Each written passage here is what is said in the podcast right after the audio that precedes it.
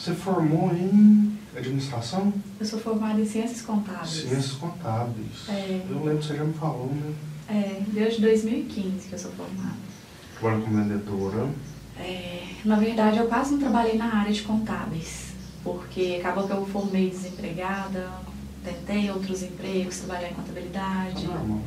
mas aí chegou um ponto que eu estudei para concurso, né? Fiquei um ano estudando nove horas por dia, sete dias por semana. Nossa, que preguiça.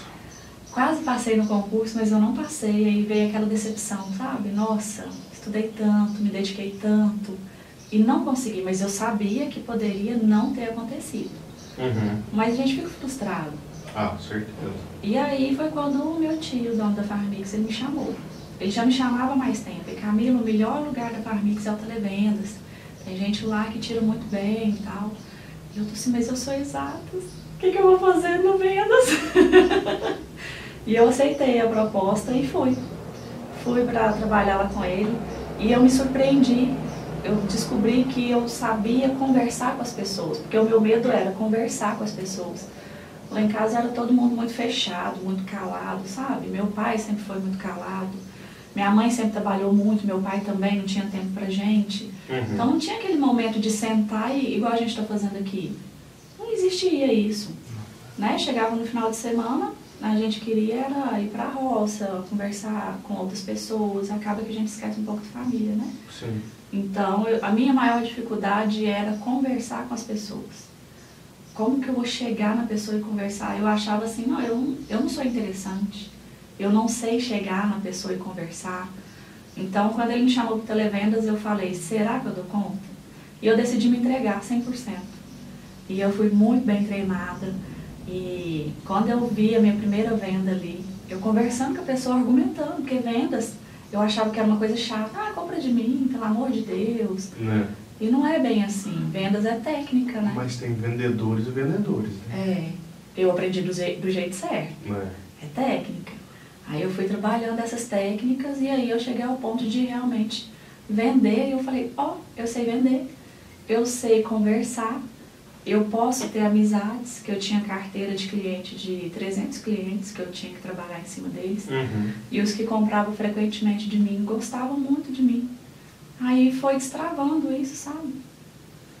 E eu sou muito grata pelo antigo emprego que eu, que eu tive, porque se não fosse por ele, hoje eu não estaria aqui não. Sem chance. Comunicação zero. Ajuda, né? A, a, a- Eu, eu olho muito isso. O, todo, tudo que a gente passou fez a gente chegar onde a gente tá. Bom ou ruim? E o interessante é a gente, é, a gente deixar as coisas acontecerem, né? Se permitir. É. Tá vendo? E com esse ponto filosófico a gente começa a Integra Chats. a Camila, a nossa convidada de hoje, ela é a Camila das Finanças. Por muito tempo eu chamei a Carol das Finanças, porque eu sou um tapado e confundo o nome dela com da minha prima. Mas é por carinho e lerdeza mesmo. Tá? Então é isso. Camila, muito obrigado por vir aqui conversar com nós hoje. Eu que agradeço pela oportunidade. Primeira vez que eu estou aqui num podcast. Fiquei honrada com o convite. Estou um pouco nervosa, tentando não transparecer, mas estou muito feliz pelo esse bate-papo que a gente vai fazer aqui hoje. Então, você vai ver que vai ser bem divertido. Vai ser como uma conversa normal, só que ela está sendo filmada. Show. É só isso, Show. entendeu? Mas me conta aqui. Aí você falou que você começou a trabalhar, você formou em contabilidade, você trabalhou depois um pouco lá na Farmix, na parte de venda, tentou concurso, que é um negócio bem difícil, que eu nunca tive coragem. Uhum. Você já foi muito melhor que eu, você teve coragem. Eu não. Eu sempre achei que eu ia falhar e eu nem tentei. Talvez estava errado. É. Mas, tentou concurso e hoje você é a Camila das Finanças. Famosa e mundialmente con- conhecida Amém. no Instagram. Bomba no Instagram, né? Conta pra mim como é que começou a Camila das Finanças. Quando você parou de... de ou você estava lá trabalhando com seu tio ainda e você decidiu focar nessa parte de finanças para empresas. Pequenas empresas e pequenos empresários, não é isso? Isso.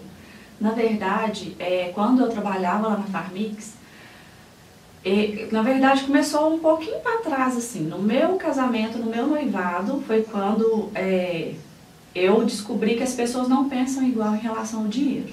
Na minha infância, com 9 anos de idade, foi quando minha mãe fez minha primeira poupança. Então, todo o dinheirinho que eu ganhava de presente de aniversário, eu ia lá e guardava na poupança. E eu achava que todo mundo fazia dessa forma com o dinheiro. E também outro caso é, o meu pai trabalhava, o cartão ficava somente com a minha mãe, e minha mãe que tomava conta do dinheiro. Meu pai não tinha nem senha do banco. Então ele que tomava conta de tudo. Aí quando eu e o Fabrício a gente noivou, começou a construir, comprando material de construção e tal, eu peguei as finanças para tomar conta, porque para mim as mulheres tinham que tomar conta das finanças. Aí eu comecei a tomar conta e tal, fiz uma projeção. Uhum. E aí eu e o Fabrício assalariado, eu pensei, o salário dele vai dar para pagar isso, isso e isso. O meu vai dar para pagar isso e isso, a conta fechou certinho. Ótimo. Aí chegou lá pro dia 20 do mês, mais ou menos, eu recebi uma ligação do depósito de areia. Hum. Camila, você não pagou o depósito de areia, você tá devendo. Eu falei assim, como assim? Não, deixa que eu vou resolver. E aí eu fui atrás do Fabrício. Eu falei assim, ai, Fabrício, a sua parte do dinheiro dava para pagar o depósito de areia. Ele falou assim, ai, mas eu não paguei. Eu falei assim, por que, que você não pagou? Ué, eu paguei as contas que vencia até dia 10 e do, depois do dia 10 eu não paguei mais nenhuma. Aí eu, como assim? Você vai receber mais dinheiro? Aí ele, não. Eu falei assim, então por que você já não pagou todas as contas dentro do mês? Ele, ai, por que não? Aí aquilo ali foi me corroendo, sabe? Eu falei assim, Porque meu Deus. É, e aí eu pensei, eu vou casar com ele? Porque isso era muito sério para mim. Isso era muito sério. Eu pensei assim, como assim? Aí eu fui, respirei, falei assim, não, vamos conversar. Aí no próximo mês eu fiz a mesma coisa. E eu falei com ele, você vai pagar tudo, tá? Aí ele fez direitinho e tal. E foi o primeiro contato que eu tive assim, nossa, o financeiro ele não, não, não é a mesma coisa para todo mundo. E aí a gente casou e todo mês era a mesma coisa. E eu pensava, meu Deus, como que eu vou fazer?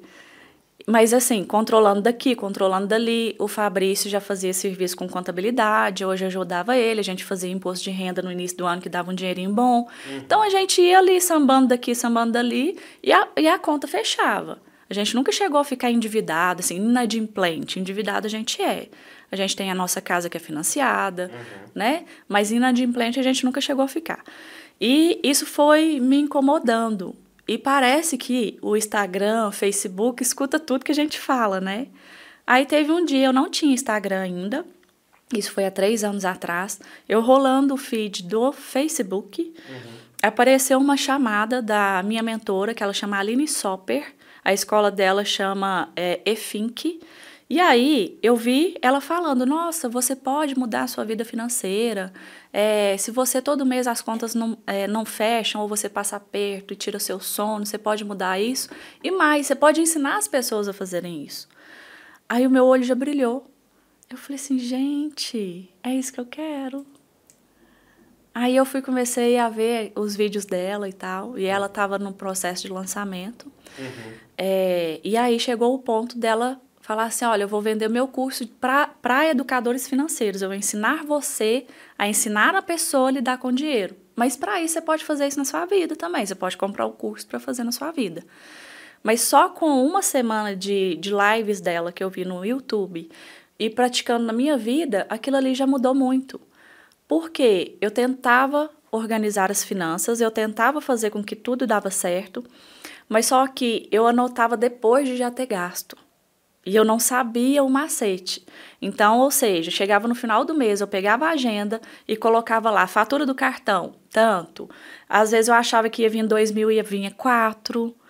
E eu ficava desesperada. Eu tô assim, como assim? E eu, o vilão era o cartão do Fabrício. eu ficava assim, como assim? E tudo. Na hora que chegava no final das contas, as contas não fechavam. Tipo assim, nós pagamos tudo em dia mas só que dava mais do que o nosso salário. Uhum. Dava por causa desses extras que a gente fazia. E aquilo ali me incomodava, me corroía. E as noites de sono, é, eu deitava para dormir. Todo final de mês era a mesma coisa. Aí eu pratiquei na minha vida. Olha só. Né? É. Eu pratiquei. Essas mulheres estressadas. Mas isso tudo começa de acordo com o que você teve de criação na sua família, nos seus pais. E você viu eles fazendo de um jeito. Uhum. Então você só repete. A mesma coisa a Larissa. Ela viu de um jeito, ela só repete. Aí quando a gente casa e que aí os dois têm um perfis diferentes, se vocês não tiverem a maturidade de pensar assim, opa, ele foi é, criado de uma outra forma e eu também. Como que a gente pode chegar no meio termo? Se não tiver essa maturidade, é onde cria muito atrito no casamento. E tem pessoas que falam assim: ah, eu separei por conta do dinheiro. Não foi por conta do dinheiro. Foi por falta de conexão entre o casal, né? Falta de conhecimento, de correr atrás de melhorar. Então, eu e o Fabrício, eu fiz isso. Uhum. As técnicas que ela ensinou nesse curso, eu fiz na minha vida. E cheguei à conclusão que eu gastava 80% da minha renda com lazer. Sanduíche, pizza, cervejinha, Existe uma tirar gosto. chance grande da minha vida ser assim também. Mas a hora que eu enxerguei que ela me, me ensinou é, o jeito certo, qual é o jeito certo? Você precisa enxergar o teto que você pode gastar. Por exemplo, se o seu salário é 3 mil, pro labore é 3 mil, você vai gastar 3 mil. Mas dentro desses 3 mil, tem as contas fixas da casa, tem as despesas fixas, tem alimentação, tem saúde, é, tem gasolina, tem lazer, tem doação, tem reserva. Tudo isso tem que caber dentro dos 3 mil. Uhum. Mas para não ultrapassar, o que, que tem que fazer? Olhar todos os dias. Sim. Aí foi que a ficha caiu. Eu falei, nossa, é isso. Foi quando eu comecei a dar mentorias de educação financeira. E você não atende pessoa física. Hoje não mais. Eu comecei Ah, com pessoa com física. Ah, isso eu não sabia. É, eu comecei com pessoa física, porque o que eu fiz e mudou minha vida, eu falei, vou ensinar para todo mundo. E eu fui com sede total, falei, nossa, todo mundo tem que saber e tal. Mas aí chegou um ponto que eu tive um bloqueio. Por quê? Porque tem algumas pessoas que não querem fazer diferente. Tem algumas pessoas que, ah, eu passo dificuldade, eu quero fazer diferente, mas não quer pagar o preço no dia a Dá dia. trabalho, né? Dá trabalho. Ninguém quer ter trabalho. É. triste. E aí foi um ponto que as empreendedoras me acharam na época Hum. Há dois anos atrás, eu já tinha quase um ano de educação financeira, dava para finanças pessoais, investimentos, eh, empreendedores. Mas só que teve um ponto que a empresária, dona da área da beleza, elas me encontraram. E aí eu fui, nossa, o meu TCC na faculdade foi de fluxo de caixa. Então eu já tenho todo o conhecimento. Comecei a aprofundar. E hoje, né, há dois anos seguidos, eu dou mentorias de educação financeira somente para empresas, micro e pequenos empresários. E também eu vou naquela parte de um pouquinho de gestão de negócios, porque na hora que a gente faz a análise do financeiro, o que está faturando, é, o que está saindo de custos, despesas, está enxergando o número, mas como sair dessa situação? Uhum. Aí entra técnicas, por exemplo, precificação correta. É, às vezes o empresário ele não sabe lidar com o cliente. O cliente entra em contato com ele no WhatsApp. Oi, tudo bem? Como que funciona o seu trabalho? Oi. Não fala nem o nome da pessoa. Às vezes você clicar na foto, você já vê o nome. Oi, fulana, tudo bem? Tal, que bom que entrou em contato. Às vezes é o tratamento com o cliente, é só isso. Então eu dou algumas dicas ali para aumentar o faturamento e, em contrapartida, como reduzir custos, despesas. É, precisa negociar com o fornecedor para poder melhorar o fluxo de caixa. Uhum. Às vezes o empresário ele compra muita mercadoria, não sabe fazer uma boa gestão de estoque, eu entro nessa parte também. Então tudo que tem que fazer para aumentar o faturamento, reduzir custos, despesas, separar dinheiro pessoal do dinheiro da empresa, que é definir o Prolabore, Uhum. Como fazer o capital de giro, que é a reserva de segurança da empresa. Tudo isso eu vou trabalhando nas minhas mentorias. E além da mentoria é, é um a um que você faz, né? Você também agora você está fazendo esses cursos que você falou lá no BNI, é, fechando um grupo de, de, de, de mentoria. coletiva. É. Bem bacana. Como é- conta pra gente como é que funciona. É, na verdade, na semana que vem, do Hum. dia 17 até o dia 21, eu vou fazer aulas ao vivo e gratuito. é, não vai ser no Instagram, vai ser numa sala de reunião fechada em grupo ali. Ah, tá. Então, vai, vou fazer a jornada da riqueza. Tem algum link para inscrição? Tem, tem um link para inscrição. Vou deixar aqui no comentário, viu, gente? Quem tiver interesse, tá lá o link no comentário na, no lançamento desse episódio. Tá, e a jornada vai acontecer às 20 horas e 15 minutos. Para fazer a inscrição é só entrar no link, é, fazer a inscrição e entrar no grupo exclusivo do WhatsApp, porque o link das aulas vão ser enviadas lá no WhatsApp, Uhum. porque vai ser no Meet. Então, vai acessar o link, vai entrar, vai pedir permissão para mim, para eu aceitar, e a gente vai fazer a reunião em grupo ali é, no Meet. Aí Entendi. vai ter aquele momento, assim, de quase uma hora de eu dando aulas, e eu Certo. vou separar uns 30 minutinhos ali no final para tirar dúvidas. Quem quiser participar, tirar dúvidas ao vivo também pode. Entendi. E dia 20, dentro dessa jornada, dia 20, eu abro as inscrições para a próxima mentoria coletiva. Hum. Aí essa mentoria coletiva ela é um tempo maior, uma estrutura um pouco maior, vai ter vários bônus, mas eu vou falar lá na jornada, porque o valor eu ainda não posso divulgar. Tá, Então acompanhem. Acompanhe Tá. a jornada da riqueza. Você focou em, em empresas, é, microempresários e pequenos empresários, Uhum. né? E já tem quanto tempo que você está atendendo como a Camila das Finanças no Instagram? Porque até então você estava só no Facebook, né? Na história que você estava contando pra gente. E Uhum. como é que começou esse trabalho no Instagram? Na verdade, assim que eu comprei o curso, Hum, essa mentora minha já falou assim, ó, abre o Instagram, porque o Instagram é muito forte para vocês como mentores. E eu acabei abrindo o Instagram de cara. uhum. E aí ela falava para fazer live, eu não, não vou fazer live. ela falava para falar, fazer vídeo e tal, mas eu comecei no Instagram bem travada, Uhum. porque eu nunca tinha feito vídeo, eu tinha muita vergonha. É, passou ali uns três meses, mais ou menos, foi quando eu fiz a primeira live no Instagram, já tinha o Instagram da Camila das Finanças. Uhum. E aí foi eu falando de finanças para crianças. Ó. Finanças para crianças. Tá lá no meu Instagram, lá no finalzinho, tá lá. E aí foi. é, eu fui convidada, na verdade, na, na época é, tinha duas primas minhas que são que eram donas de uma loja de roupas infantis. Atualmente elas fecharam essa loja, Uhum. mas aí elas me chamaram e eu falei sobre isso. E eu fui destravando, sabe? O primeiro stories que eu fiz, um stories de 15 segundos, eu fiquei uns 40 minutos gravando. Enfim, aí foi quando tudo começou e eu vi que o Instagram ele é muito forte para mim como mentora. É, eu invisto pesado nele. Hoje eu, invisto muito pesado. Tô lá todos os dias, stories, 20 stories ou mais por dia, feed atualmente dois feeds. E direct, eu gosto de mandar mensagem de áudio para todo mundo que começa a me seguir. É, e ele é muito forte para mim. E fui destravando, né, ao tempo ali. Ah, é o costume. Os primeiros stories que eu gravei também eram um sofrimento, era a mesma coisa. Grava um vídeo. É, não ficou bom não. Deixa eu gravar de novo.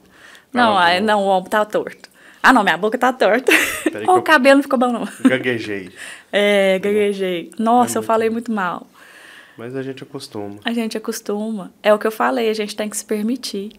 Porque senão a gente fica travado, né? Tem muitas pessoas, clientes, mentoradas minhas, que ficam assim: nossa, Camila, você fala tão bem na internet, eu queria ser assim. Tem que começar. Eu não comecei assim. O povo acha que é. Ah, você trabalha com mídia social, você tem facilidade nenhuma, morro de medo. É, pois é. Tremo, gaguejo, mas aí edita. Magia É. da edição. Você ainda tem a magia da edição, né? Mas aí você vai me desculpar, mas o celular, o celular já tem vários programinhas de edição bem fácil de trabalhar. É, Todos nós temos. é, verdade. Então, um Hoje- tiquinho de tempo, mas dá pra fazer. É. Mas às vezes eu fico assim, ah, é melhor gravar de novo. É, também. O tempo pra gravar de novo é melhor do que editar. Às no meu vezes. caso, Mas né, que é. eu tenho muita dificuldade. Ah, não, mas dependendo do que for o negócio, gravar de novo é mais fácil. É, O, o editar é você cortar um pedaço que você falou de quem a mais. É. Isso é mais fácil na edição. Aí você faz lá. acelerar um facinho. pouquinho a fala. Não, Isso eu nunca fiz, não. Não. Às vezes os stories ali deu, tem que fazer um story de 30 segundos, deu 35 segundos, eu acelero um pouquinho. Eu corto um pedaço. É? Ah, eu, eu não tenho paciência, Arley, de ficar assim, deixa eu ver o que, que eu vou cortar. Corto um pedaço. É porque você, pra você é assim, muito fácil. Não, né? mas eu corto no começo, né? Ou no final. Ou Ah, tá. No meio, no celular, eu não dou conta, não. Eu sei que dá e eu não Aham. consigo fazer. Aí eu teria que baixar do celular pro computador, abrir no computador, editar no computador e eu gravo de novo, mais fácil. É. Porque dá Exato. bem trabalho. Quando a gente começou a fazer stories aqui, eu fazia isso. Eu gravava na câmera, jogava pro computador, editava, mandava pro Google Drive, baixava pro celular para depois upar. Eu falei, não, não dá não. É duas horas pra fazer um story de, 30, de, de Sim. 15 segundos, não tem jeito É. não. hein? Verdade. É de E de o Deus. Stories, ele é mais dinâmico, né? É. Errou, deixa. Aí eu deixo. é que Aí eu você coloca preto em vez de ser. Nossa, gente, eu errei. E as pessoas gostam, né, War? Adoro. Adoro ver isso. Mas, a que- então a questão do Stories é essa.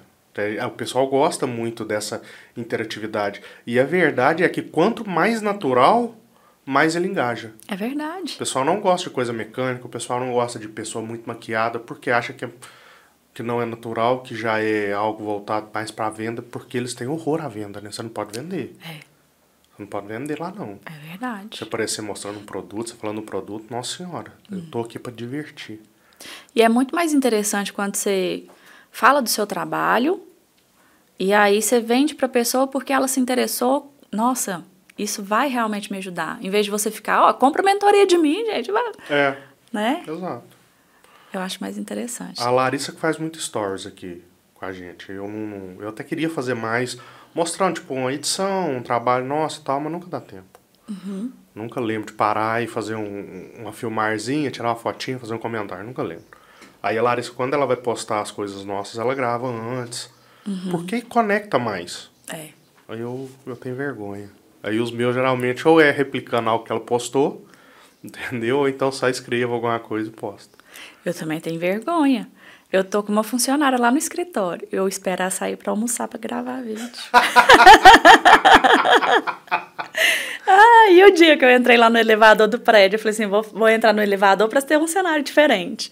E o medo de alguém abrir e ver eu filmando lá dentro. Que coisa boba, né? Eu não filmo na rua. Eu não saio sa- falando na rua. Eu morro de vergonha. Não, também não. Imagina eu passo perto de alguém e alguém me olhando. Eu sei que é o meu conteúdo, eu sei que eu, eu entendo o que eu falo, né? Eu sou expert e tal. Mas eu tenho vergonha. Mas é. As- antes, quando eu ia gravar algum vídeo que o Fabrício me olhava, eu estressava com ele.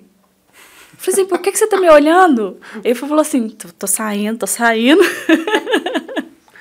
É, pra gravar, eu, eu gosto, gosto muito de fazer gra- gravação externa, mas eu fico com vergonha também. De alguém chegar e falar alguma coisa. Nunca fala, ninguém fala, né? A gente tem essa besteira, ninguém vai chegar lá e comentar. Não, mas só do olhar. Se eu estiver olhando pra câmera aqui, alguém passou aqui e me olhou, eu já travei. O meu medo de gravar na rua é, tipo, gravar andando alguma coisa e tropicar. Ah. Eu não tenho essa capacidade. Fantástico. Seria horrível também. Pois é. Não, até que isso eu não tenho medo, não. É só julgamento das pessoas mesmo. É. Não, o que, que gente- aquela louca tá gravando ali no meio da rua? Coisa boba, Ninguém né? pensa isso, cara. É Não. duas pessoas que vai pensar isso na cidade Eles inteira. ficam curiosos. Nossa, o que que ela tá fazendo? É. Né? A gente, quando a gente começou a fazer os conteúdos para integrar, antes da Leandra nascer, a gente estava fazendo gravação externa. A gente gravou naquele parque. Pra lá. O parque é pra lá, viu, gente? A gente gravou naquele parquinho ali, eu esqueci o nome dele. É um que tem uns gansos. É, o Parque Sei. dos Gansinhos. Cordovil, Larissa? É. Parque Cordo- do, do Cordovil. É, aí a gente fez gravação lá dentro e tal. Aí chegou, poxa, olha, você, o que, tá acontecendo? O que você tá fazendo? Aí depois nós gravamos naquele, é, no, no mesmo quarteirão, mas tem aquele parque que é externo, que não tem. não é cercado. Aí a gente foi gravar lá, porque lá tava com sombra, tava um espaço bacana. Nós começou a gravar, você acredita que teve um tiozinho que mora na casa de- da frente que desceu e foi lá ver o que, que a gente tava fazendo? Ai, e você não travou, não? Não. Ele parou pra conversar, não parou, conversou com ele. Ele achou que a gente tava fazendo alguma matéria, que era coisa de jornal. Ah, aham. Eu não, a gente tá divulgando trabalho nosso. Aí a gente veio gravar aqui porque é muito bonito. Ele ficou felizão porque ele cagou as plantas. Olha que chique. Aí foi isso. Mas Do nada. De repente nós tá gravando em em vezinho, atravessa a rua. Vocês estão gravando matéria de quê? Legal. Eu não, a gente tá gravando aqui porque que é bonito e tal. A gente tá falando do serviço nosso. E nós foi falar que a gente fazia. Uhum. E foi isso. Mas é, o povo vezes fica curioso, né? Que não é algo. Por mais que hoje em dia o Instagram é muito comum o pessoal usar, mas Você vê velho, né? É, eu sou umas- velho. Você não é não, eu sou Vê velho. lá. Vê um velho usando o trem e fala assim, ué, mas o que, que esse velho tá fazendo aí com esse celular? Tá trabalhando? Não, tô não. Ainda bem que ele não achou que era TikTok, né? Né? Se fosse a dancinha, ele ia ter certeza. Ah, Mas já tem uns dois anos, TikTok ainda não, não, não, era, não era moda. Já existia, mas não era moda, não. ah, então. E foi antes da, da, da Larissa engravidar. Isso foi 2019, né, Larissa? Foi. Séculos atrás, quase. E 2019 ainda não tinha TikTok. E você vai começar a fazer dancinha pro TikTok também? Pra entrar nessa mídia nova de jovens? Na verdade, eu já tô lá no TikTok, mas é o que eu posto no Instagram, eu reposto lá. Vai ter que ter dancinha. Ah, eu já fiz. Tem lá no Instagram. Tem no Instagram, dancinha. Foi uma ou duas dancinhas, eu acho que eu já fiz. Mas não é muito meu estilo. Eu fiz pra entrar no clima e tal. Todo mundo tava fazendo, ah, vou fazer. E foi assim, tive muito comentário. Nossa, Pô. Camila, você dança. O povo é, en- engaja muito, cara. O pessoal acha que é zoação, mas não é não. Você fazer dancinha engaja bastante. É. Não gera conteúdo, mas gera engajamento. Uma vez ou outra vale a pena, viu? Então você faça dancinha de vez em quando. É. Pode olhar até lá no meu, Insta- no meu Instagram, o, quando começou o Rios, eu comecei a fazer, tem muita dancinha minha lá, tem muita coisa engraçada. Agora que você tá falando que eu tô pensando assim, gente, onde foi que eu perdi isso? Tá vendo? É o tempo. O tempo vai diminuindo, já vai, vai ficar É. mais sem graça. Mas era bom, eu tinha um feedback bom. E, e coisas que não me incomodavam, não era dancinha, era coisa engraçada mesmo. Uhum. Que os memes. É. Aquela coisa que você põe o nominho passando assim. E você já fez? Larissa fez. Qual? Ah, você filma, faz assim, põe um texto Ah, em cima da, sim. da, da mão. Filme, eu assim, É, já, já fiz. Aí, ó, Isso a Larissa já fez. Já É o mais próximo que a gente tem de dancinha. Uhum. Eu mesmo tive coragem ainda não. Não vou fazer uma dancinha ainda. Não sei quando, mas vou. Ó, tá falando aí, hein? fazer pra- pra Tô entrar aqui de TikTok. prova, Larissa também tá aqui de prova. Pra gente entrar no TikTok, eu preciso fazer uma dancinha. Senão Não, não, vai, vai precisa de rolar, dancinha, não. Vai ser top. O que eu vejo assim no TikTok, pelo menos pra mim, o que aparece pra mim, são histórias. Histórias é, um pouco, um pouco engraçadas. Uhum. Dancinha não aparece muito pra mim, não. Eu acho que vai de perfil, né? Vai de acordo com o que eu curto e tal. É porque eu sou jovem, eu vejo muita dancinha. Ah, Entendeu? Meu coração jovem procura racho de rico as dancinhas. show de bola. Mas e as lives? Você tem feito bastante live também, né? Tenho. Foi difícil começar? Foi? Nossa! Eu treinava as lives, eu fazia o roteiro, que eu gosto de mapa mental. Aí eu fazia o mapa mental. E aí eu. Nossa, se eu tivesse que fazer uma live hoje à noite, eu já começava a treinar ela ontem. Nossa. Aí eu abria o celular, filmava, treinava. E aí chegava na hora da live, eu conseguia fazer certinho, mas só que assim, às vezes eu ainda travava um pouco. Mas foi difícil. Eu comecei com lives com sendo convidada de alguém. Hum. Eu fiz algumas, acho que duas ou três, e aí que eu tomei coragem de fazer a live sozinha. E eu me cobrava muito, eu pensava assim, nossa, eu tenho que dar muito conteúdo, tem que ser uma live de mais de uma hora, e não é bem assim que as coisas funcionam, né? Não. Aí hoje eu já levo de uma maneira bem mais solta, se der 20 minutos, tudo bem, se der uma hora e meia, tudo bem. Mas dá 20 minutos? Dá. Minhas lives, elas não são menos de 40 minutos. Não, eu tô perguntando porque eu e Larissa fizemos algumas lives também. Voto na época de 2019, porque depois que a Larissa engravidou, acabou o nosso tempo pra fazer qualquer coisa. Uhum. Aí a gente parou de fazer live, parou de fazer tudo. Mas, naquela época, há muito tempo atrás, a gente fazia as lives e nenhuma dava menos de uma hora. A gente preparava pouco conteúdo porque a gente queria aprofundar nele e abria pra pergunta. A hora que começava a ler pergunta, acabou. É. Dava mais de uma hora fácil. Mas a pergunta ela é boa, né? Que ela engaja bem. Demais. As pessoas gostam de ver perguntas. E gera assunto, né? E gera assunto, é. Então, é, hoje eu consigo fazer live tranquilamente. Inclusive, essa semana eu tô fazendo toda semana. Eu já fiz mais lives, sabe? Hum. É, há uns. Desde o início do ano, eu tava fazendo lives sempre meio-dia e 15. Fiz durante meses. Aí chegou um ponto que eu vi que eu, eu não estava conseguindo almoçar. às vezes eu conseguia almoçar, mas eu tive, tinha que engolir a comida, porque logo depois já tinha atendimento. Uhum. Aí eu parei para pensar assim, nossa, será que isso está sendo interessante? Qual é o meu objetivo de fazer tantas lives? O meu objetivo era divulgar o meu trabalho. Uhum. Mas só que às vezes tinha três pessoas comigo na live.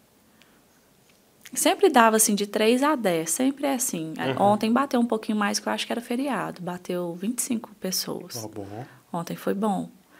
Mas eu entrava todos os dias, meio-dia e 15, e aí é, eu ficava dando conteúdo e tal. Chegou um ponto que eu falei: não, não, não dá. Não dá mais. Eu tô, minha qualidade de vida não tá boa. Uhum. Aí eu parei com as lives meio-dia e 15, e aí eu passei para fazer à noite, toda terça-feira às 19. Uhum. Mas não é toda semana também que eu consigo, mas eu sempre aviso lá no Instagram. E agora que já tá chegando a jornada da riqueza, eu tô fazendo todos os dias. Eu comecei domingo, Uhum. hoje eu vou fazer live, aí sexta e sábado eu não vou fazer porque não é um dia muito bom. Aí domingo eu vou fazer um aulão esquenta para jornada, e aí segunda eu começo a jornada. Mas eu Então, gosto. domingo tem. Domingo tem, Aí, esquenta esse para programa jornada. nosso vai entrar na sexta, Aham. entendeu? Então, pra você que tá vendo ele no dia do lançamento, domingo tem. Domingo, dia Dia 16. 16, isso. Domingo, dia 16. Então, prepare-se, tá? Vou correr pra editar o programa pra ele sair na sexta pra dar tempo, Aí, ó, show. tá bom? Então, aulão esquenta dia 16 no domingo. Aí, vamos participar. Às Vamos- 19 horas. Aí a jornada da riqueza já é um pouquinho mais tarde, 20 horas e 15 minutos. Específico. É. Específico. 20 e 15. As pessoas ficam curi- curiosas, né? Por que 15? Numerologia. É. Não? Não, não sei. Por que 15? Dá tempo da pessoa ainda jantar. Chegou às 8 horas, ainda dá pra Ah, engolir é, alguma coisa. Dá pra isso. Então tá bom, tá ótimo.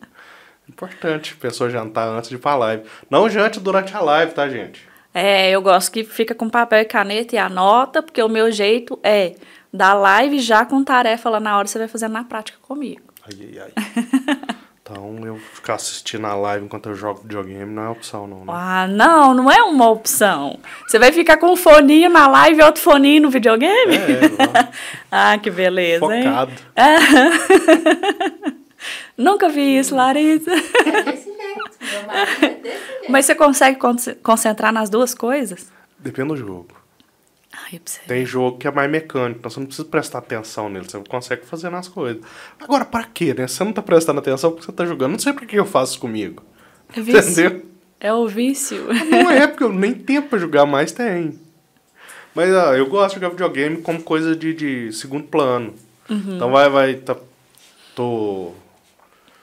Tem que ver algum conteúdo, aí eu ponho o videogame pra ir jogando, enquanto eu ouço um podcast, por exemplo. É bom. Então os podcasts do BNI eu escuto todos jogando videogame. Cada um jogo- tem um jeito, né? Eu, se eu colocar. Eu já tentei estudar com uma musiquinha no fundo. É bacana. Mas eu já tentei assistir aula de um lado e assistir alguma coisa do outro lado. Ah, não, não, tem jeito, não. não dou conta não. O videogame eu fico sem ouvir. É. Porque ela é estritamente mecânica, só pra mão É. tá fazendo alguma coisa. Aí olha pra ele, continua, vê a live, vai pra ele, mexe na cabeça, ouvindo a live. E essa cabeça do seu cérebro tá assim. Meu Deus, onde que eu presto atenção? E, geralmente ele é assim o dia inteiro, então não faz tanta diferença. É. É uma loucura aqui dentro. Eu não tento entender mais, não. Você só alimenta ele do jeito que ele quer. É, ele se sente bem vivendo assim, eu Tá vou tudo fazer certo. o quê? Depois que eu aprendi a meditar, deu uma melhorada. Uhum. Mas nossa, era, era caótico aqui dentro. Uma coisa que eu quero aprender é meditar. Eu sou muito ansiosa. Muito bom. Ajuda muito. Eu, eu não tô brincando, não. Você não parava. A hora que não tava fazendo nada, sem pensar em nada, começava uma música de algum lugar ficar reverberando. É, é incrível. Não tinha silêncio nenhum. Depois que eu comecei a fazer a pausa, não é nem a meditar. Tem, tem diferença, né, Larissa? Meditação para pausa. A pausa é um nome de meditação menor. Então, sim. Quando eu comecei a aprender a fazer a pausa, foi, foi até com a parceira nossa, Marlene. Ela dá grupo de Enneagrama e escuta. Depois da pandemia, ela tá meio. Ela não conseguiu voltar a fazer grupos aqui Tauna direito, com frequência. Ela fazia com uma frequência bacana antes. Mas eu aprendi com ela. foi, tava, trabalhava em outro lugar, ela entrou lá caçando serviço e conheci ela já tem. Tá indo pra 10 anos, né, Larissa? Sim. E aí fiz escuta com ela, né? A grama foi onde eu aprendi a fazer essa pausa. E ajudou muito. Porque eu realmente, se, se hoje vocês acham que eu não tenho foco, vocês não imaginam antes. que loucura que era. Já ouvi falar muito bem mesmo. Ah, ajuda muito, cara. Pra dormir. Uhum. Essa bagunça que tá aqui na minha cabeça, assim. Começa a conversar com alguém, já começa. Nossa, tem que fazer isso, tem que fazer isso. É. Isso aí. Academia sou também ajuda muito, viu? Uhum. Academia ajuda demais. E aí, academia, hoje eu vou, vou, vou falar isso aí. Eu queria ter comentado com um cara, mas eu ainda não tenho liberdade suficiente. Ah, Não leve seu celular pra academia. interessante. Não leve. Porque a gente leva o celular, a gente fica com as manias de querer olhar mensagem, ver alguma coisa. O ideal de você chegar na academia, principalmente pra gente que trabalha muito com a cabeça, é a gente usar lá pra gente viver o momento. Parar de pensar no antes, parar de pensar no depois e ficar só lá no, agora. Levantando peso e contando os números. Focado. Isso ajuda a dar uma relaxada também e ajuda a nossa cabeça a descansar. Show. Porque se você leva o celular e cada pausa que você faz entre um exercício e outro, além de você demorar muito mais na academia, você fica lá conversando no WhatsApp, não sei o que, você já pensa no serviço. Não leva o celular, cara. Se acontecer alguma coisa errada, que os 40 minutos que você vai dar na academia não vai mudar nada na sua vida. É verdade. Então não leve. Mas a Camila faz isso. Leva o celular? Não, na natação. Não tem nem jeito de ter celular, né? Leva o Mas a minha cabeça fica assim, tem hora que eu perco as contas. Tipo assim, 10 chegadas. Aí eu fico, já tô na sétima? Ah, não, tô na, não, tô na nona. Aí eu me perco, porque eu vou nadando, nadando, nadando e a cabeça borbulhando, né? Aí eu acho que eu consigo até meditar enquanto eu nado, não consigo? Já ouvi falar isso. Ah, eu já não sei. Eu aprendi a ficar paradinho. É. Ai, tem hora que eu me perco ali. Por isso que eu quero aprender a meditar. Porque aí, enquanto eu tô fazendo outra coisa, igual nadar, eu medito. Eu foco muito na minha respiração. Nadando não tem como.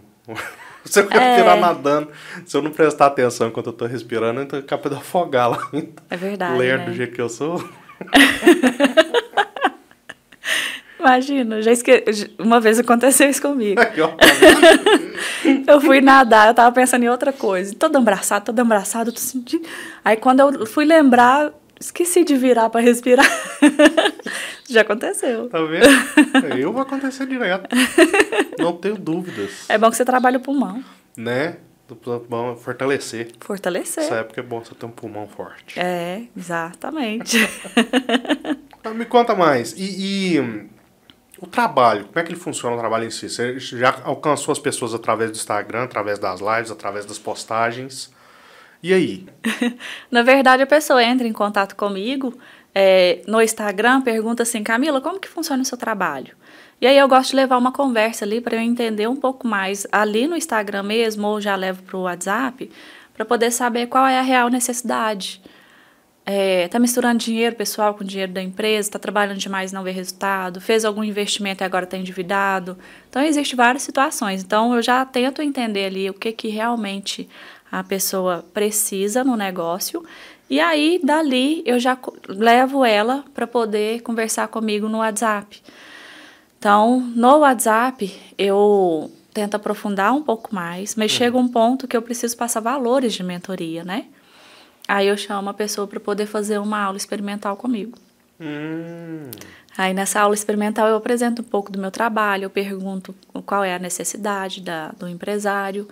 E ali eu já consigo detectar o tempo que eu vou trabalhar com aquele empresário. Seja, geralmente dá em torno de cinco meses. Certo. Mentorias de 15 em 15 dias. No caso de mentoria individual VIP. Eu trabalho diretamente com o empresário, seja da forma online ou da forma presencial que eu vou até a empresa. Mas se for o caso de alguém que ainda não faz o financeiro, não tem noção nenhuma, às vezes está começando um negócio, aí eu indico mais ir para a mentoria coletiva. Porque nessa mentoria coletiva é onde vai ter a base de tudo, a base do financeiro, como fazer o fluxo de caixa. E a interação ali no grupo é, ela é muito válida, porque uma empresária ajuda a outra. Então ali você já tem uma base do financeiro na, na coletiva e depois vem para a VIP. Mas eu sempre faço uma aula experimental individual, online, para eu conhecer um pouco mais e aí eu indicar o que, que é melhor, se é a VIP ou se é a coletiva. Entendi. E cada pessoa escolhe uma. Às vezes a pessoa não sabe nada do financeiro e fala comigo, Camila, eu quero individual, porque grupo não funciona para mim. É. Então bora para individual. É, e a pessoa está começando, ela já ela fazer essa base, igual você está falando, é bem interessante, né? Porque aí Sim. ela já começa certo. Isso, exato. Ou pelo menos menos chance dele começar errado. É. E como a mentoria coletiva é um tempo um pouco maior, é, dá tempo da pessoa criar o hábito de cuidado financeiro. Uhum. Porque o financeiro é um hábito. Então, se eu chego numa uma empresa, a pessoa não faz nada, só anota só o que entra, anota algumas contas que paga, não faz o financeiro, o financeiro ele tem que ser cuidado todos os dias. Então, tem que pegar e fazer. Não tem outra alternativa. Entendi. Entendeu? É. Tem que fechar o caixa todos os dias, conciliação bancária, tudo isso. Porque senão vai passar uma semana no cuidou do financeiro. Aí depois, quando for cuidar daqui 15 dias, fica muita coisa para lançar. E aí enxerga, nossa, eu poderia ter trabalhado mais com esse cliente aqui para eu ter um faturamento um pouco maior com ele, uma venda agregada, alguma coisa assim, para eu ter mais faturamento, porque, olha, a próxima semana eu tinha 500 reais a mais de conta para pagar. Se eu tivesse trabalhado esse cliente, eu teria conseguido os 500. Uhum. Então, tem como fazer o fluxo de caixa realizado, que está acontecendo na empresa, o que está entrando de dinheiro, o que está saindo, e o fluxo de caixa projetado, que é projetar mesmo. Estou entrando uma semana. Essa semana, o que eu tenho que pagar de contas? O que eu tenho de clientes para atender? O que eu tenho para receber? Nossa, o que eu vou receber, por exemplo, dois mil reais que eu vou receber, e eu tenho 3 mil de conta para pagar. Então, qual cliente que eu posso trabalhar aqui uma venda agregada para poder aumentar? Como, se eu não consigo, se é no caso de, no meu caso, para eu aumentar o meu faturamento, eu tenho que fechar mais mentorias, porque eu já tenho clientes fixos ali durante cinco meses. Então, tenho que divulgar mais no Instagram, é, eu tenho que trabalhar lá na referência do BNI. O que, que eu tenho que fazer para poder é, chegar um cliente essa semana. E tem as metas também, né? As metas, por exemplo, é, a minha meta é sempre fechar um cliente por semana. Aí, às vezes eu bato, às vezes eu não bato. Uhum. Mas eu já sei que eu tenho que correr atrás ali para fechar um cliente por semana. Então, o financeiro ele te mostra tudo isso. Não é só simplesmente números. Tem pessoas que na hora que eu falo assim, fluxo de caixa, a pessoa, ah, odeio números. Não é sobre números, é sobre gestão. É sua empresa. É o que você fez para conquistar o que você tem. Às vezes o, o sonho, ele é um, às vezes o negócio, ele é uma realização de um sonho. E chega um ponto que ele vira um pesadelo. Falta. Por quê? Nossa, não tenho vida. Eu trabalho demais, eu não tenho dinheiro, não sobra tempo. Acontece alguma coisa, eu não tenho nenhum dinheiro guardado. E aí o negócio ele vira um pesadelo. Noites em claro. Uhum. Brigas em casal. Pessoa infeliz. Nossa, eu queria viajar. Achei que eu ia empreender e eu ia viajar três vezes no ano. Oh, eu também. É, que eu ia ter mais tempo para fazer as coisas que eu gosto, que eu iria trabalhar duas vezes por semana. Isso pode acontecer no seu negócio? Sim. Mas só que você tem que fazer o planejamento para isso acontecer. E às vezes acontece de você não confiar no próximo para delegar a função para sobrar mais tempo para você fazer o que é importante no seu negócio. Uhum. Então, tudo isso influencia o financeiro da empresa. Eu falo que o negócio é o nosso reflexo. Não sei se vocês já passaram por isso, mas eu já. Quando eu não estou bem com o Fabrício, o meu negócio vai mal. Fato. Quando eu tô, não estou bem com alguém da minha família, o meu negócio vai mal. Quando eu vejo as contas para pagar e falo assim, nossa, eu não tenho dinheiro para tudo, meu negócio vai mal. Eu estou mal. Acredito é que é assim, na, é. na, na, maioria dos lugares é. que funciona, são empresas de que, que a pessoa gerencia e faz quase tudo. É. Eu achei legal essa questão da análise do caixa, é, é fazer essa análise para você tomar as decisões estratégicas de como você vai agir durante a semana, durante o dia, durante o mês, quiçá, de ações para angariar mais dinheiro. A gente fala muito isso em planejamento, execução e análise. E é altamente aplicável, né? Uhum. porque te ajuda a definir as metas, igual você mesmo falou, para a gente poder conversar melhor com o cliente, tentar vender um produto para ele diferente, ou um serviço diferente. Isso. Eu nunca tinha pensado por esse ponto. Dá até um gás na gente, né? Nossa, eu tenho que fazer mais dinheiro. Beleza. Mas só que qual é a estratégia que eu vou fazer mais dinheiro? Você já enxergar o futuro da empresa. O financeiro ele te mostra isso. O financeiro, é, você consegue tomar muita decisão em cima do financeiro. Colocar metas, por exemplo, se, se, se você está faturando 10 mil reais, aí você fala assim, ah, mês que vem eu quero estar tá faturando 12. Aí você divide aquilo ali por semana, divide por dia para você ver quanto que você tem que vender por dia. E você corre atrás. Isso te dá mais garra. Por exemplo, quem trabalha com produto. Se eu chegar numa loja para comprar uma blusa, aí eu uhum. fui lá para comprar uma blusa e você me mostrou as blusas e vendeu a blusa para mim, isso não é uma venda. Por quê? Porque eu já queria a blusa. A venda só começa a hora que você falar comigo, me oferecer alguma coisa e eu comprar aquilo que eu não fui para comprar. Então, às vezes, você consegue trabalhar ali. A pessoa vai na, né, no caso que eu estou dando aqui de loja, a pessoa vai lá comprar alguma blusa, por que não tirar a calça para ela ver, saia, vestido? Por que não? Então, isso dá mais garra, sim. E tem que ver o limite do cliente também, né? Porque tem cliente que não dá muita abertura, não gosta desse, desse atendimento. É, não sei qual é o nome que a gente usa, mas desse atendimento de ficar pegando as coisas e mostrando, ah, comprei isso. Não. Mas isso dá sim para trabalhar, já ver o futuro da sua empresa através do financeiro e trabalhar em cima do futuro.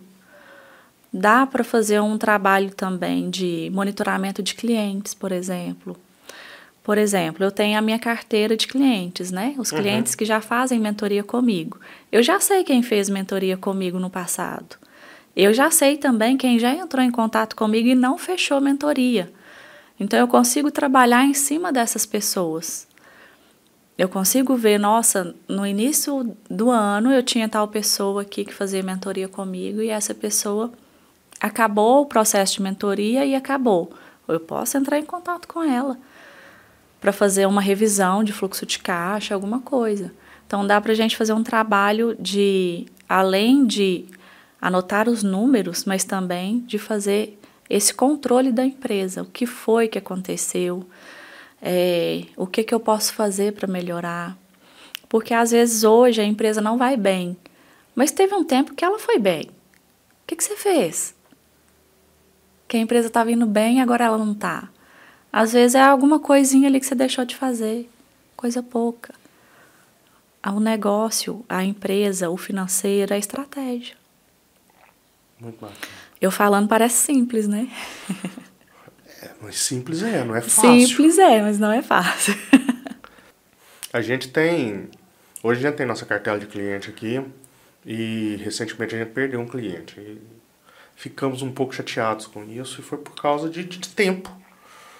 Muito apertado de serviço, aconteceu que, que nas semanas anteriores eu tive uns problemas de saúde, tive que operar e aí o cliente ficou um pouco abandonado e ele ficou chateadinho. Talvez com razão. Não sei. Uhum. Aí ele decidiu abandonar e a gente começou a repensar nesse ponto mesmo, sabe? Jeitos de, de, de, de planejar melhor nossas ações.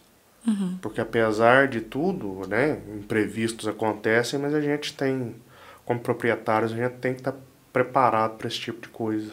É. Tem coisas no nosso negócio que a gente não quer fazer, mas a gente tem que fazer. É. A gente é novo ainda, não vai aprender. É, nós estamos aprendendo. Sempre em aprendizado. Sempre. Ô, Camila, no começo você comentou que, que desde cedo, né? Você começou a juntar seu dinheirinho, sua mãe abriu a poupança.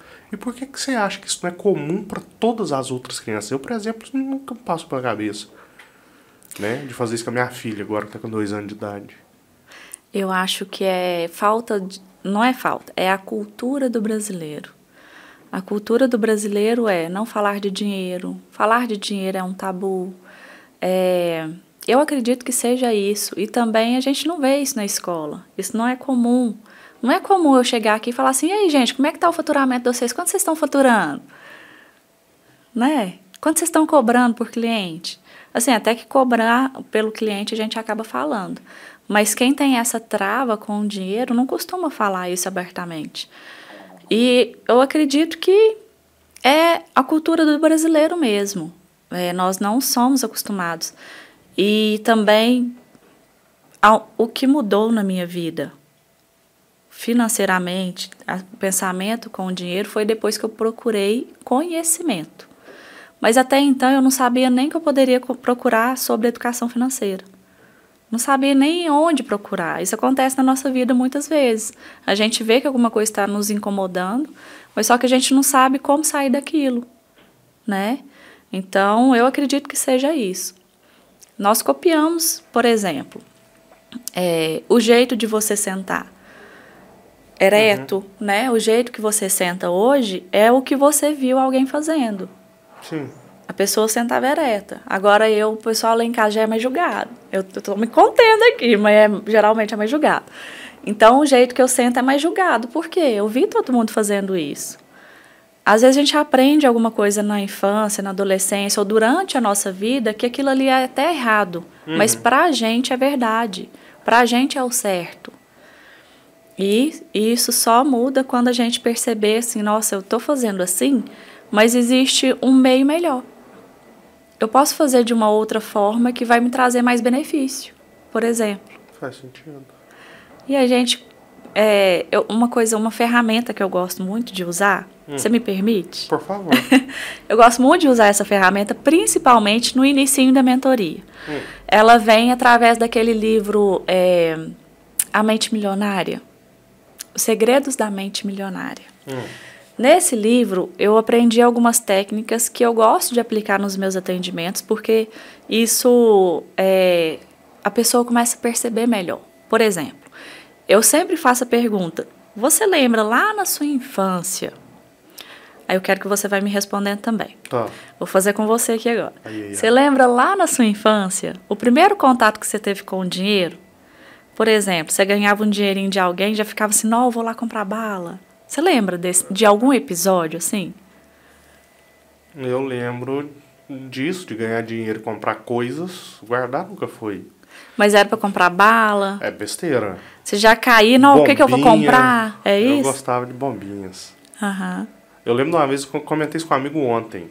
A gente tava voltando eu com um colega de, de, de algum lugar e aí passou um motoqueiro muito rápido e voou 10 reais do bolso dele. Ó. Oh. O motoqueiro foi embora. A gente esperou e o motoqueiro não fez que ia voltar, pegamos dinheiro. Nesse mesmo dia a gente foi pra Itapsirica, ver meus avós. E lá, na, naquela época, existia uma fábrica de, de fogos e eles faziam muita bombinha lá. A gente comprou 10 reais em bombinha. O trem deve ter dado umas 50 bombinhas. Não. Ele passou o final de semana inteiro estourando bombinha. Era isso que a gente fazia com dinheiro. Gastava. Esse era o primeiro contato. Né? Foi lembro, o primeiro contato, assim, que, eu lembro, marcante. Sim, é. Agora, outra pergunta. O que você fez com o seu primeiro salário? Comprei o computador. Gastou tudo ou sobrou alguma coisa? Ah, comecei a trabalhar com 12 anos de idade, né? Eu, o salário não era ah. tanto. Eu precisei juntar alguns salários para poder comprar o computador. Ah, então foi diferente. O primeiro salário foi guardado. Foi. Você guardou até juntar para poder comprar Para cumprir um objetivo. Ai, ó. Mas você aprendeu isso onde? Eu queria ter um computador para poder fazer meus trabalhos de escola, navegar na internet e mas alguém te ensinou isso, você não está sabendo quem. Mas alguém Não, minha falou. mãe, minha mãe falou, não, você junta seu dinheiro, porque senão você não vai comprar. Aí, ó. Que eu não vou te dar. É. Agora, outra pergunta. Quando a gente fala em família, seu pai, sua mãe, a família sua, é, quando conversava sobre o dinheiro, era um motivo de alegria, era um motivo de briga, ah, nunca sobra nada, o que, que você ouvia falar? Ah, era sempre minha mãe reclamando que meu pai gastava muito. E meu pai achando que ele tinha o direito de gastar porque era ele que trabalhava. Eu não via que o uhum. fato da minha mãe estar em casa tomando conta de mim, da minha irmã, da casa, era algo importante para o funcionamento da família. Uhum. Então ele achava que ele tinha esse direito de meter o pau no dinheiro do jeito que ele queria e. Uhum. Quando minha mãe achava ruim, ele achava ruim com ela e era o caos. Entendi. Então, falar de dinheiro era um caos. E é, hoje, como que você lida com o dinheiro? Então, não lido. Entendi! não lido. É muito estresse, eu passo pela Larissa. Estamos tentando começar a organizar, através de conversa nossa, você me deu algumas dicas, a gente já está tentando implementar, mas não está tendo jeito. Aham, Continua o mesmo caso. Eu passo tudo para Larissa e ela paga o que ela achar que tem que pagar. entendi. Assim, a gente não fica devendo ninguém não, tá? Fica parecendo que a gente tá devendo os outros, fica dinheiro sem pagar, não é não. Eu pego, todo o dinheiro já cai direto na conta e ela toma conta. Eu não olho pro dinheiro não. Porque dinheiro na minha mão eu gasto. Eu como besteira na rua. Porque, ah, tô com dinheirinho, quero comer, vou comer um trem diferente. Deixa eu até enfiar aqui, gente, porque quem conhece o Arlen sabe. Eu não deixo dinheiro Fala na o quê? carteira, eu não deixo dinheiro na carteira do Arlen. O Arlen passa vergonha, agora com o Pix não. Não, mentira. Mas o Arlen passava vergonha às vezes, tipo, de ter que pagar alguma coisa, aí ele me ligava pra eu pagar remotamente, porque eu não deixo dinheiro com ele. Mentira, eu nunca andei dinheiro na carteira.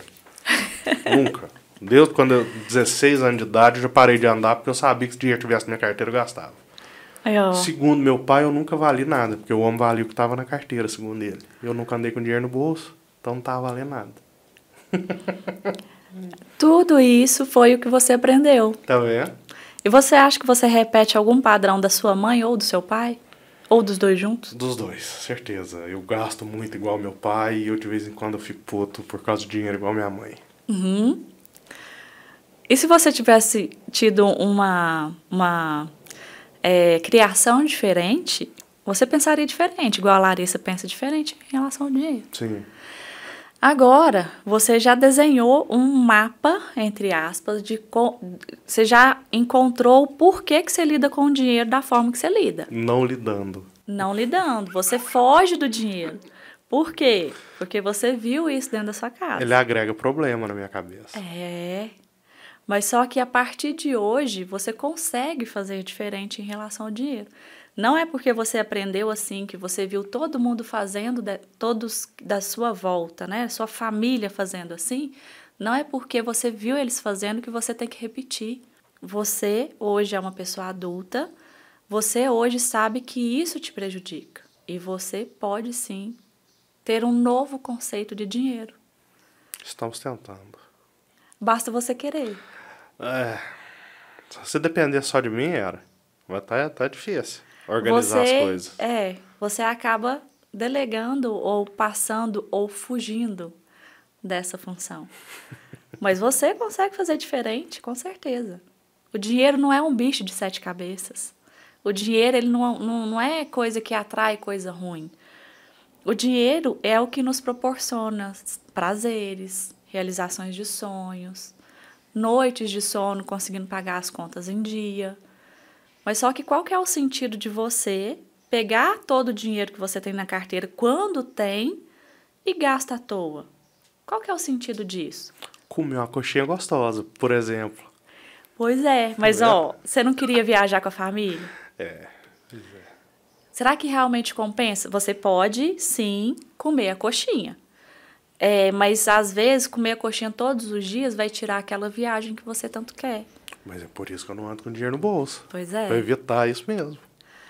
E às vezes a gente. Eu vejo muito isso, eu fazia muito isso. Realizar micro desejinhos todos os dias e aquele desejo maior. Nossa, eu nunca consigo viajar, não, não consigo trocar de carro, não consigo trocar de moto. Não, não vou conseguir mesmo. Ai, comendo sanduíche e pizza todo dia, comendo coxinha todo dia, cerveja, tirar água. Não tem jeito.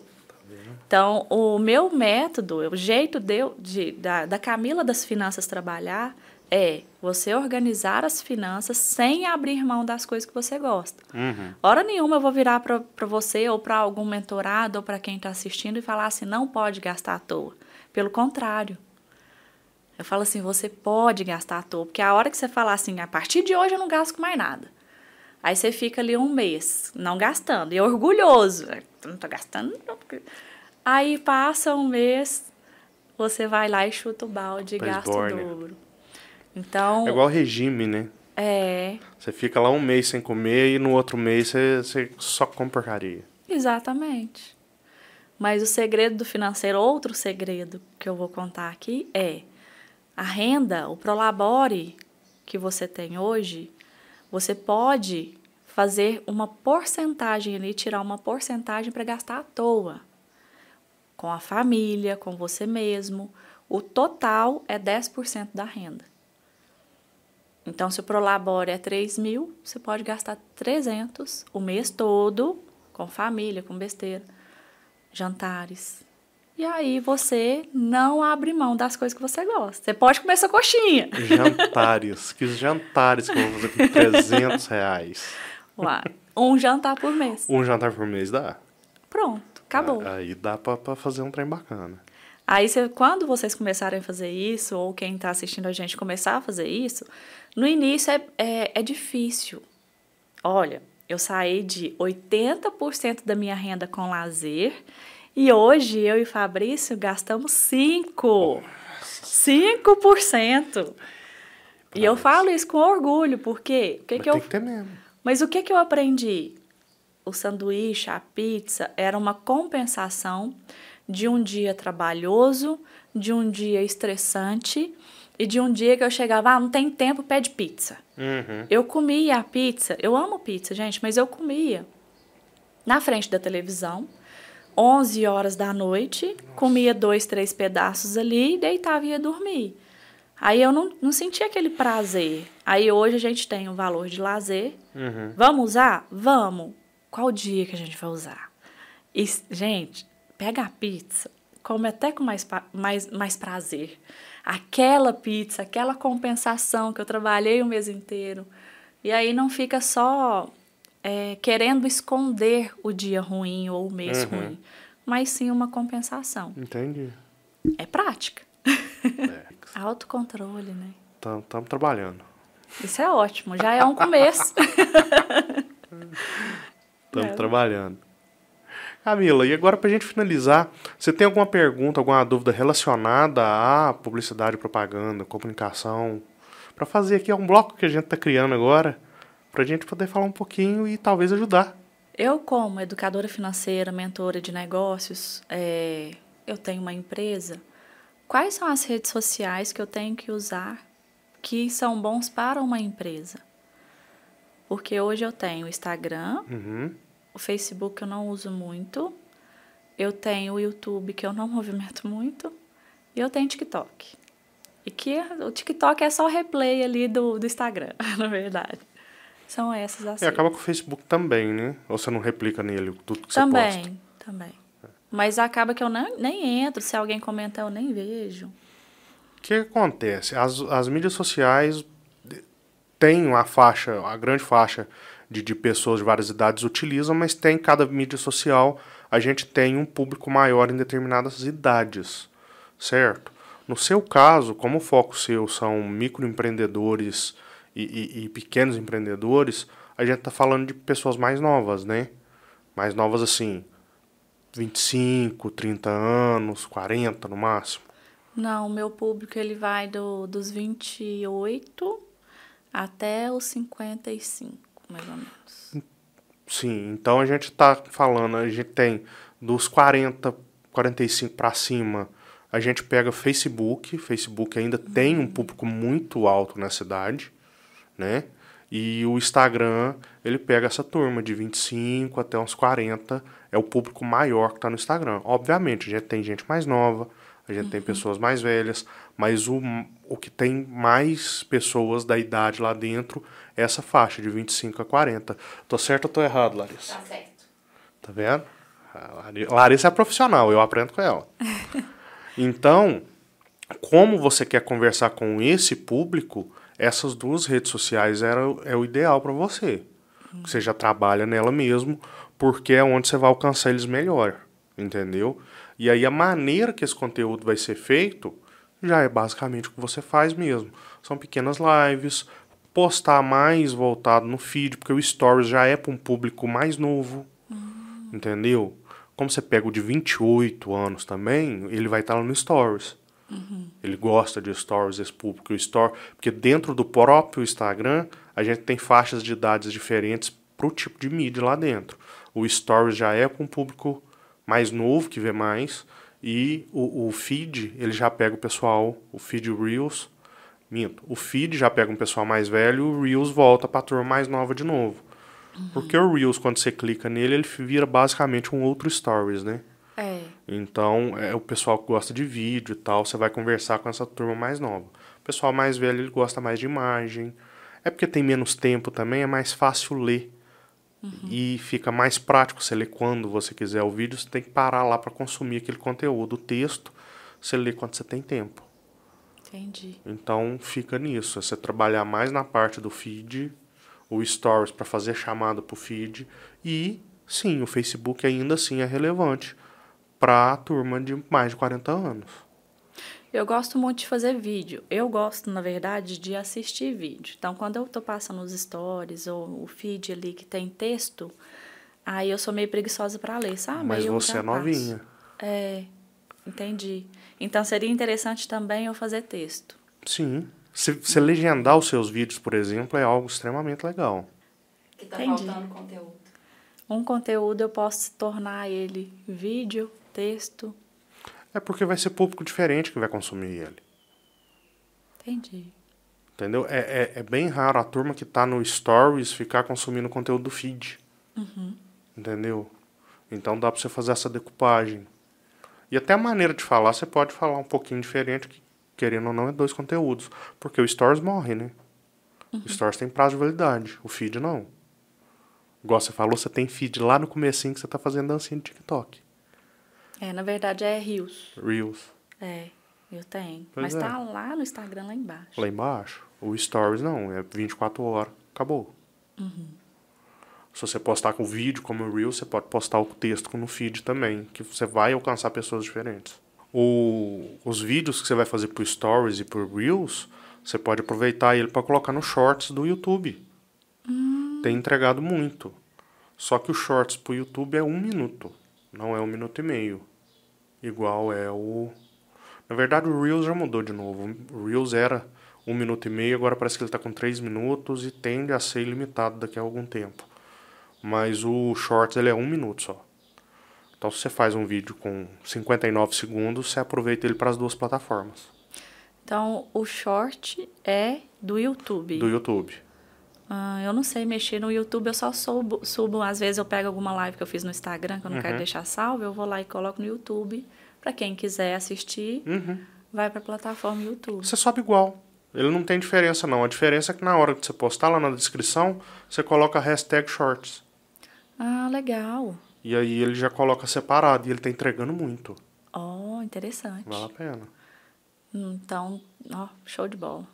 É. Ih, ela salvou meu, meu, meu YouTube. Tá vendo? É, YouTube Porque também tava bom, cara. sem movimentar ele, porque eu ficava assim, nossa, eu tenho que fazer uma coisa muito elaborada. Não. Então, boa ideia. Pra ele, para ele pegar essa essa turma nova, volto a dizer, é vídeo, então a gente tá conversando com gente mais nova. O Shorts é voltado para pessoas novas, pessoas mais novas, porque continua sendo basicamente um TikTok também. É videozinho que você vai vendo e vai dando swipe, né? Passando pro próximo, passando pro próximo. É uma maneira de você, dele tá gerar mais engajamento. Aí o que que você faz? Você pode fazer o vídeo lá e você coloca os cards, né, mandando para um link de algum vídeo seu interno. Entendeu? Aí você ma- marca uma live que você colocou lá. Toda live que você fizer, você pode upar ela lá pro YouTube também, pra você não perder. E pra você, mesmo que ela esteja dentro do Instagram, ela estando no YouTube também te ajuda a ter mais visualização. Show. Entendeu? Ótima dica. Camila, muito obrigado por participar. Eu que agradeço. Foi muito bom ter você aqui. Foi ótimas dicas. Que bom. E a análise também. Que bom. Eu agradeço muito pelo convite. Fiquei honrada com o convite mais uma vez. É, e quero estar aqui mais vezes para a gente conversar um pouco mais sobre finanças empresariais. Eu acho isso muito importante. Vai ser um prazer. Prazer é todo meu. Gente, muito obrigado vocês também que acompanharam a gente. Um abração. Tchau, tchau. Tchau. Obrigada.